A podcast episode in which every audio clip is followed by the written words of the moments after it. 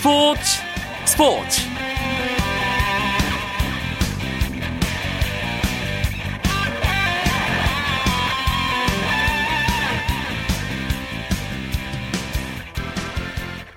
안녕하십니까. 화요일 밤 스포츠 스포츠. 아나운서 이광용입니다.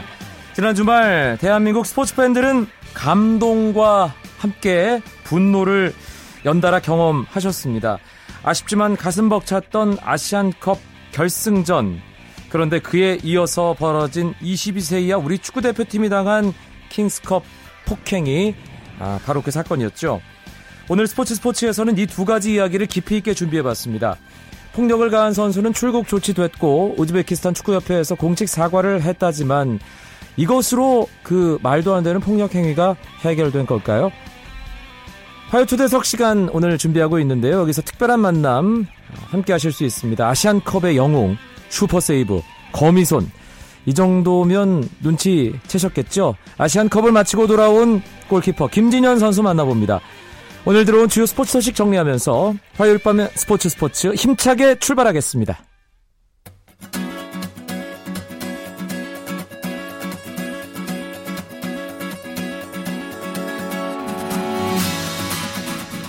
KBL 오늘 한 경기가 있었습니다. 울산 모비스와 고양 오리온스의 경기에서 모비스가 80대 69로 승리했습니다.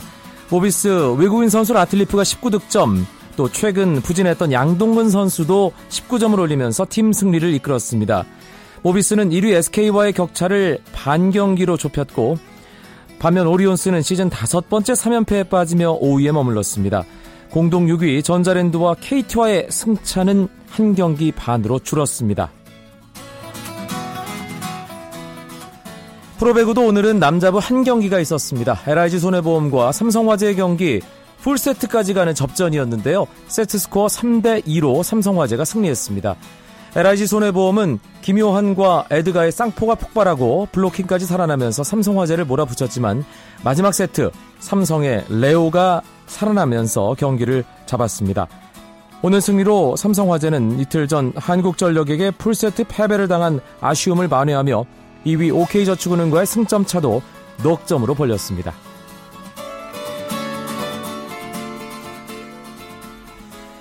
잉글리쉬 챔피언십 볼턴에서 활약하던 이청용 선수가 프리미어리그로 복귀하게 됐습니다.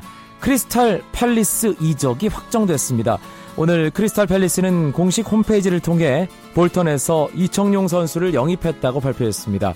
크리스탈 팰리스는 영국 런던을 연고로 하는 팀으로 프리미어리그 20개 구단 가운데 13위를 달리고 있습니다.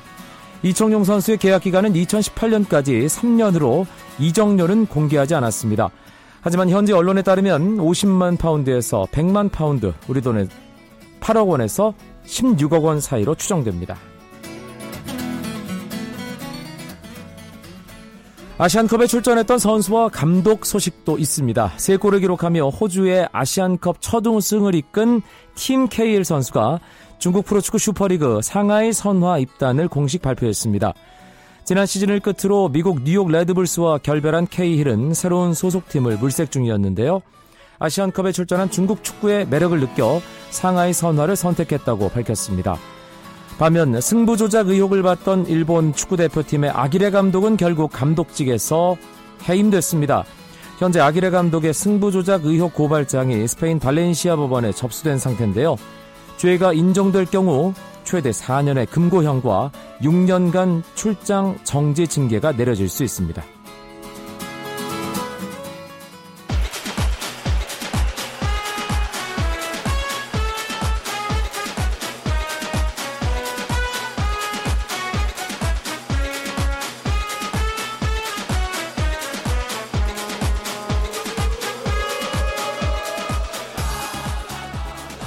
킹스컵에 출전한 우리 22세 이하 축구 대표팀이 어처구니 없는 일을 당했다는 소식 다들 접하셨을 겁니다.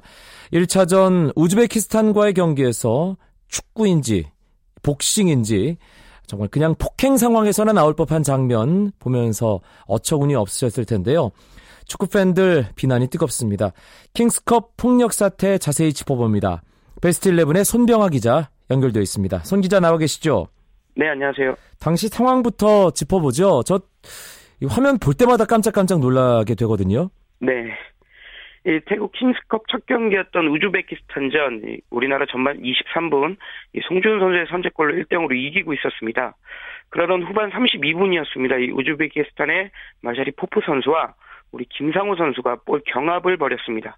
이 볼이 두 선수 가운데 떨어져서 크게 튀어 올랐는데요.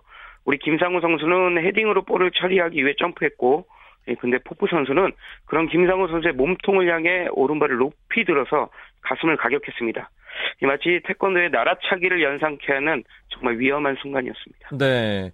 그런데 그 상황에 이어서 더 어이없는 장면이 있었습니다. 후반 45분 이 이름도 어렵네요. 샴시트디노프 선수가 우리 심상민 선수 얼굴을 정말 어, 어떤 골목 싸움에서나 볼 것 같은 그런 장면으로 가격을 했어요. 네, 맞습니다.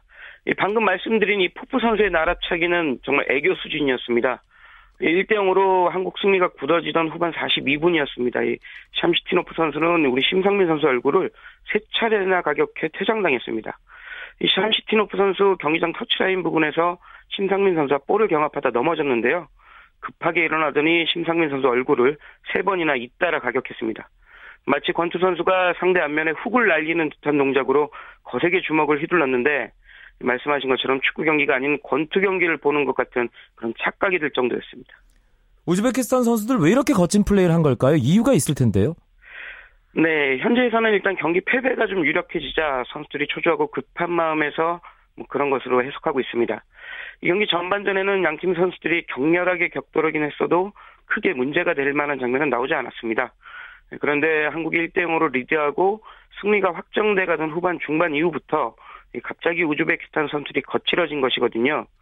따라서 감정 조절에 실패한 선수들이 패배에 대한 압박감을 견디지 못하고 폭발한 것으로 해석하고 있습니다. 우즈베키스탄이 우리에게 낯선 팀은 아니잖아요. 월드컵 예선을 통해서도 자주 만나는 팀이고 특히 이번 아시안컵 8강전에서 어, 우리와 뭐 연장까지 가는 멋진 승부를 펼친 팀인데 이렇게까지 거친 이미지는 아니었지 않습니까? 네, 맞습니다. 우즈베키스탄 구소련에서 분리 독립한 후 아시아에 편입돼 월드컵과 올림픽 등 각종 국제대회 예선에서 우리와 정말 자주 만났습니다. 말씀하셨듯이 지난 호주 아시안컵에서도 우리가 8강전 치렀고요. 이 우즈베키스탄 선수들이 다소 거칠긴 해도 이 정도까지 극악한 반칙을 저지르던 그런 선수들은 아니었습니다. 기술이 좀 부족하더라도 체력을 앞세워서 정정당당하게 승부하던 그런 나라였습니다.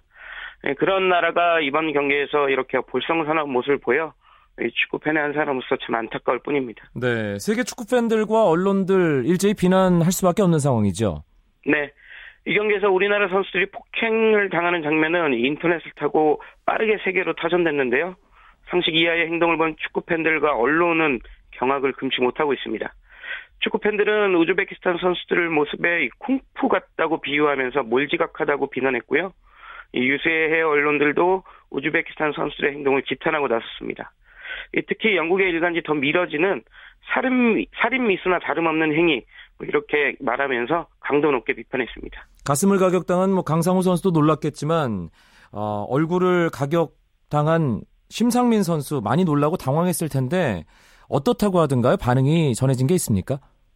네, 이 심상민 선수 폭행 순간에 정말 당황했다고 합니다. 지금까지 축구를 해오면서 그런 상황이 한 번도 없었기 때문에 어찌된 영문인지 생각할 겨를도 없이 맞았다고 그렇게 고백했습니다. 신상민 선수 정말 억울하게 구탈당했지만 그 순간 정말 잘 참았습니다. 만약 같이 대응했더라면 더 큰 문제가 될 수도 있었는데요. 화를 참아내면서 똑같은 취급을 받지 않게 됐습니다. 신상민 선수 경기가 끝난 후에 뭔가 마음을 잘 추슬렀고요. 다음날 열린 훈련에서도 밝은 모습을 보였다고 합니다. 대한축구협회에서 바로 강력한 항의 의사 전달했고 우즈베키스탄 축구협회도 입장을 발표했죠. 네, 대한축구협회는 사건이 발생한 바로 다음 날인 이 2일 오후 우즈베키스탄 축구협회와 태국 킹스컵 조직위원회에 공식으로 항의 공문을 보냈습니다. 네, 두 단체 모두 답변이 왔는데요. 우즈베키스탄 축구협회는 진심 어린 사과를 전한다. 해당 선수들과 소속팀에 엄중 징계를 내릴 것이다. 이렇게 답변이 왔고 킹스컵 조직위원회는 심상민 선수에게 주먹을 휘두르는 샴시티노프 선수에게 잔여 경기 출전 정지라는 징계를 내렸습니다. 예, 특히 우즈베키스탄 축구협회는 이번 일로 예, 한국과 우호 관계에 지장이 없었으면 좋겠다는 뜻도 덧붙였습니다.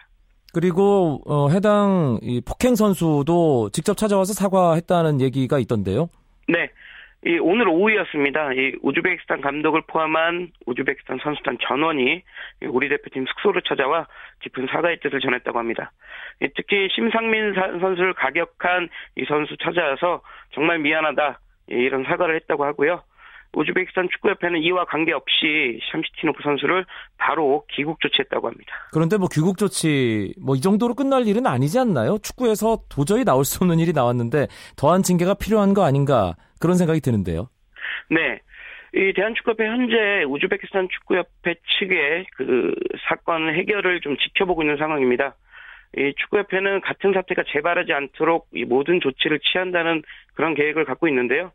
만약에 우즈베키스탄 축구협회의 태도가 좀 미온적일 경우에는 상급 기관이죠. 이 아시아 축구 연맹에 이번 사안을 직접 상정한다는 그런 계획도 갖고 있습니다. 현재 우리 축구 팬들도 뭐 그냥 넘어가서는 안 된다 이런 분위기가 좀 많은 것 같은데요. 이 대한축구협회가 현명하고 바른 결정을 빨리 내려줬으면 좋겠습니다. 참 어수선한 상황에서 이제 대회 출전 중이기 때문에 아, 또 본분에 충실할 수밖에 없는데 우리 대표팀 킹스컵 남은 일정은 어떻게 됩니까? 네, 어처구니 없는 폭력 사태로 이 몸과 마음 모두 상처를 입은 우리 대표팀 현재 마음을 추스르고 오늘 4일 저녁 6시로 예정돼 있는 온두라스와 2차전을 준비하고 있습니다. 대표팀 현재 이강종 감독이 심한 독감으로 귀국해서 최문식 수석 코치가 지휘하고 있는데요. 전승 우승을 위한 목표를 다지고 있습니다. 온두라스전이 끝난 7일, 후인 7일 저녁 9시에는 개최국 태국과 마지막 경기를 치르며 우승에 도전하게 됩니다. 알겠습니다. 우리 대표 선수들 남은 경기 멋지게 잘 치르고 어, 리우로 가는 길 초석을 잘 놨으면 좋겠습니다. 손병아 기자 오늘 고맙습니다. 네, 고맙습니다. 쳤다 하면 홈런이고 슛 골이고 각본 없는 한 편의 드라마. 그것이 바로 그것이 바로 손에 잡힌 우승 트로피. 목에 걸린 그 배달 너와 내가 하나 되는. 그것이 바로 그것이 바로 그것이 바로 꿈꾸던 스포츠. KBS 1라디오 이광용의 스포츠 스포츠. 스포츠계 화제 인물을 만나보는 화요 초대석 시간입니다. 아, 이 선수 정말 화제의 인물입니다. 지난 아시안컵에서 어마어마한 선방 쇼를 펼친 국가대표 주전 골키퍼 이제 이 수식어가 전혀 어색하지 않습니다. 김진현 선수 만나봅니다. 안녕하세요. 안녕하세요. 작년 연말에 우리 바로 이 시간에 만났었잖아요. 예. 그때는 주전 골키퍼가 아니었어요. 네. 달라졌습니다. 아, 감사합니다. 어떤가요? 이딱 대회 마치고 와서 이제 한국에 돌아와서 이제 쉬고 있는데 기분이. 네. 기분이 좀 힘든 거밖에 없어요. 저. 아. 그만큼 대회가 아, 정신적으로 신체적으로 좀 부담이 많이 됐군요. 네, 좀 그랬던 것 같아요. 음. 사실 12월에 지지난 달이네요, 벌써. 저희 스포츠 스포츠와 제주 전훈 마무리하면서 전화 인터뷰를 했었잖아요. 네, 네. 예. 그때만 해도 뭔가 한번 해보겠다, 이런 당찬 목소리가 느껴졌는데, 정말 지금은 지친 목소리군요. 네, 진짜 한 달 동안 너무 힘든 하루하루가 좀 많이 힘들었던 것 같아요. 네, 연말 인터뷰에서는 김지현 선수가 자신감은 보였지만 상당히 조심스러워했던 기억이 있습니다. 당시에 경쟁하던 정성용 골키퍼, 김승규 골키퍼 아, 넘을 수 있을까 뭐 이런 약간의 의구심 본인이 좀 가지고 있었던 것으로 제가 기억을 하거든요. 네. 음, 그때 돌이켜 보면 어떻습니까? 근데 지금도 그 마음은 별로 많이 틀리지 않는 것 같아요. 아직까지 어허. 경쟁이 끝난 것도 아니고 아직 제가 주전이라는 확신이 없기 때문에 네. 두달 전의 마음이랑은 별 다른 게 없는 것 같아요. 그런 활약을 하고도 이런 마음이라니까 좀 놀라운데요. 아, 사실 아시안컵 조별리그 첫 경기 오만전에서 선발로 나서는 선수가 주전일 것이다. 뭐 이런 분석이 지배적이었습니다. 그때 선발 통보를 받고 김진현 골키퍼 기분이 어땠는지. 음, 우선 저에게 정말 좋은 찬스가 이제 좋은 기회가 왔었고 또 그 기회를 잡기 위해서 더 최선을 다해야 되겠다는 마음밖에 없었어요. 그리고 또 음. 우선 첫 경기다 보니까 팀이 승리를 하는데 꼭 기여를 도움을 주고 싶다 이런 마음가짐이 컸기 때문에 네. 좀 긴장도 많이 했었고. 음. 네. 그런데 5만 전부터 시작해서 계속 결정적인 상황마다 김지현 선수의 선방쇼가 펼쳐졌습니다. 특히 5만 전 후반 종료 직전에 코너킥 상황에서 막아냈던 건 정말 아 그걸 어- 그런 슛을 어떻게 막나 싶은 예, 상황이었거든요. 기억합니까? 어떤 장면이었는지? 네. 근데 그 상황은 또 마지막 끝나기 전이었기 때문에 또그 코너킥 세트피스가 정말 상대한테 좋은 찬스가 올 거라고 생각했기 때문에 좀 더 뭐랄까 경기에 하, 저 경기하면서 이제 제일 집중했던 시간이었던 것 같아요. 음. 그러다 보니까 그런 좋은 장면이 나왔었던 것 같아요. 쿠웨이트전은 한 경기를 쉬었고요. 이제 호주와의 경기 조 1위 결정전이었는데 네. 막판에 1대 1로 로비 크루스와 맞서던 상황에서 김진전 골키퍼 또 하나 막아냈어요. 네. 결국엔 그것 때문에 우리가 조 1위가 되면서 또 결승까지 착실하게 또 갈 수 있었다는 생각이 드는데 호주전도 상당히 쉽진 않은 경기였죠. 예, 정말 힘든 경기였어요. 음. 호주가 홈이었고 압도적으로 이제 팬분들도 훨씬 더 많았고 네. 저 힘들었네요. 어, 연말 인터뷰와 사뭇 분위기가 다릅니다. 그때는 김진전 선수가 상당히 적극적인 태도로 아, 많은 이야기를 해줬는데 지금 정말 지쳐 있다는 게 인터뷰를 통해서도 느껴집니다. 우즈베키스탄과의 8강전에 대한 얘기도 상당히 많이 들을 겁니다. 본인도 생각이 많이 날 텐데 네, 연장까지 가는 승부였습니다. 긴장이 네. 그만큼 더 됐겠죠. 네, 또 이제 토너먼트 경기에서 가장 중요한 게 8강 경기이기 때문에 선수들 모두도 다 이제 알고 있었어요. 또 성룡이 같은 경우는 경험도 많고 이러니까 연장 갈 거라는 걸 또 어떻게 예상해갖고 아 기성용 주장이 연장 갈 거라고 이 동료들에게 다 얘기를 해놓은 상태였나요? 네, 좀 어려운 경기가 될 것 같으니까 연장 갈 수도 있으니까 더 준비 잘하자 이런 식으로 선수들이랑 같이 얘기를 했었거든요. 네. 그- 이번- 그렇게 생각하면서 준비했던 게 음, 저희한테 좋은 경기가 됐던 것 같아요. 네. 이번 아시안컵 대표팀 축구를 보면서 아 정말 팀으로서 단단하게 뭉쳐 있다 그런 느낌을 많은 축구 팬들이 받았거든요. 사실 뭐 밖에서는 그렇게 봤을지라도 안에서 뛰는 선수들의 느낌 직접 어땠는지 그게 제일 궁금합니다. 김진현 선수 정말- 어땠어요? 예.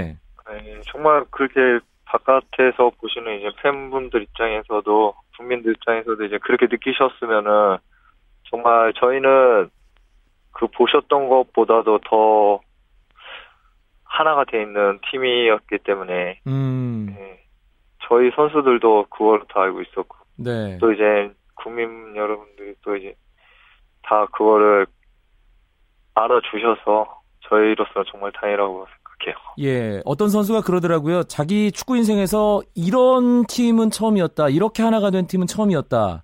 뭐 그렇게까지 얘기를 했던데요.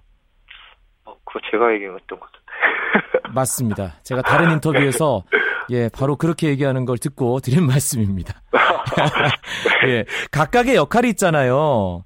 네. 아, 이번에 김진영 골키퍼도 정말 엄청난 선방으로 주목을 받았고요. 저는 개인적으로 축구 경기를 정말 많이 봤는데 네. 수비 뒷공간이 뚫렸는데 불안하지 않은 건 이번 대회가 처음이었던 것 같아요. 우리 국가대표 경기를 보면서. 예, 그게 다 김진영 골키퍼 덕분인데, 예, 뭐. 예. 차두리 선수 마티형으로서 어떤 역할을 했는지, 예, 아. 김진영 골키퍼가 얘기를 좀 해주세요. 수리 형이 정말 이제 최고참으로서 정말 책임감도 강했고 또 이제 팀 분위기 같은 것도 확실히 기- 컨트롤 할 수 있는 그런 선수였기 때문에 저희로서는 정말 믿고 의지되고 네. 힘들 때도 항상 있고 즐거울 때도 항상 있었던 그런 선배였기 때문에 음, 정말 제가 여태까지 이제 학교 학원 축구나 뭐 프로 축구나 있었던 것 중에서 이제 선배 중에서는 최고로 좋았던 선배였던 것 같아요. 예. 쉽게 말해 두리 형 짱이군요. 네.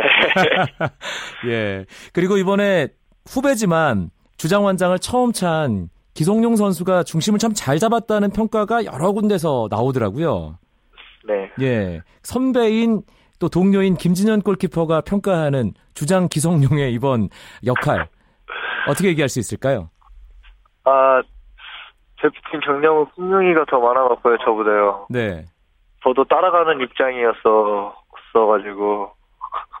그냥 뭣도 모르고 그냥.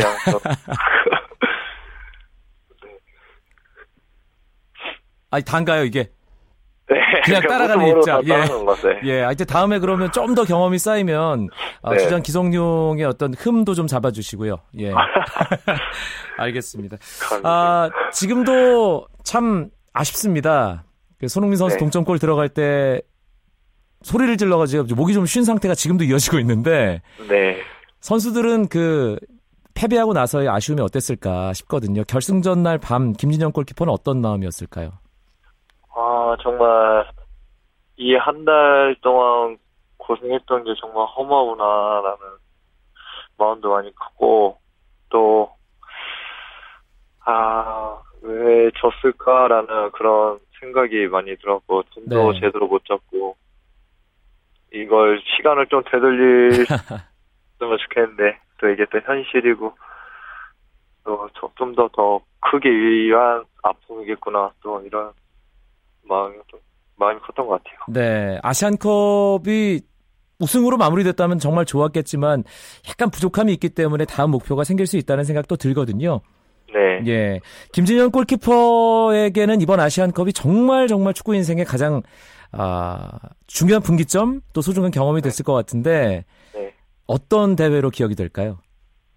아 저는 많이 좀 축구 인생에서 많이 아픔도 겪고 막 좋았던 적도 있고 이랬는데 이번 아시안컵은 정말 제가 축구를 하면서 제일 즐거웠던 네.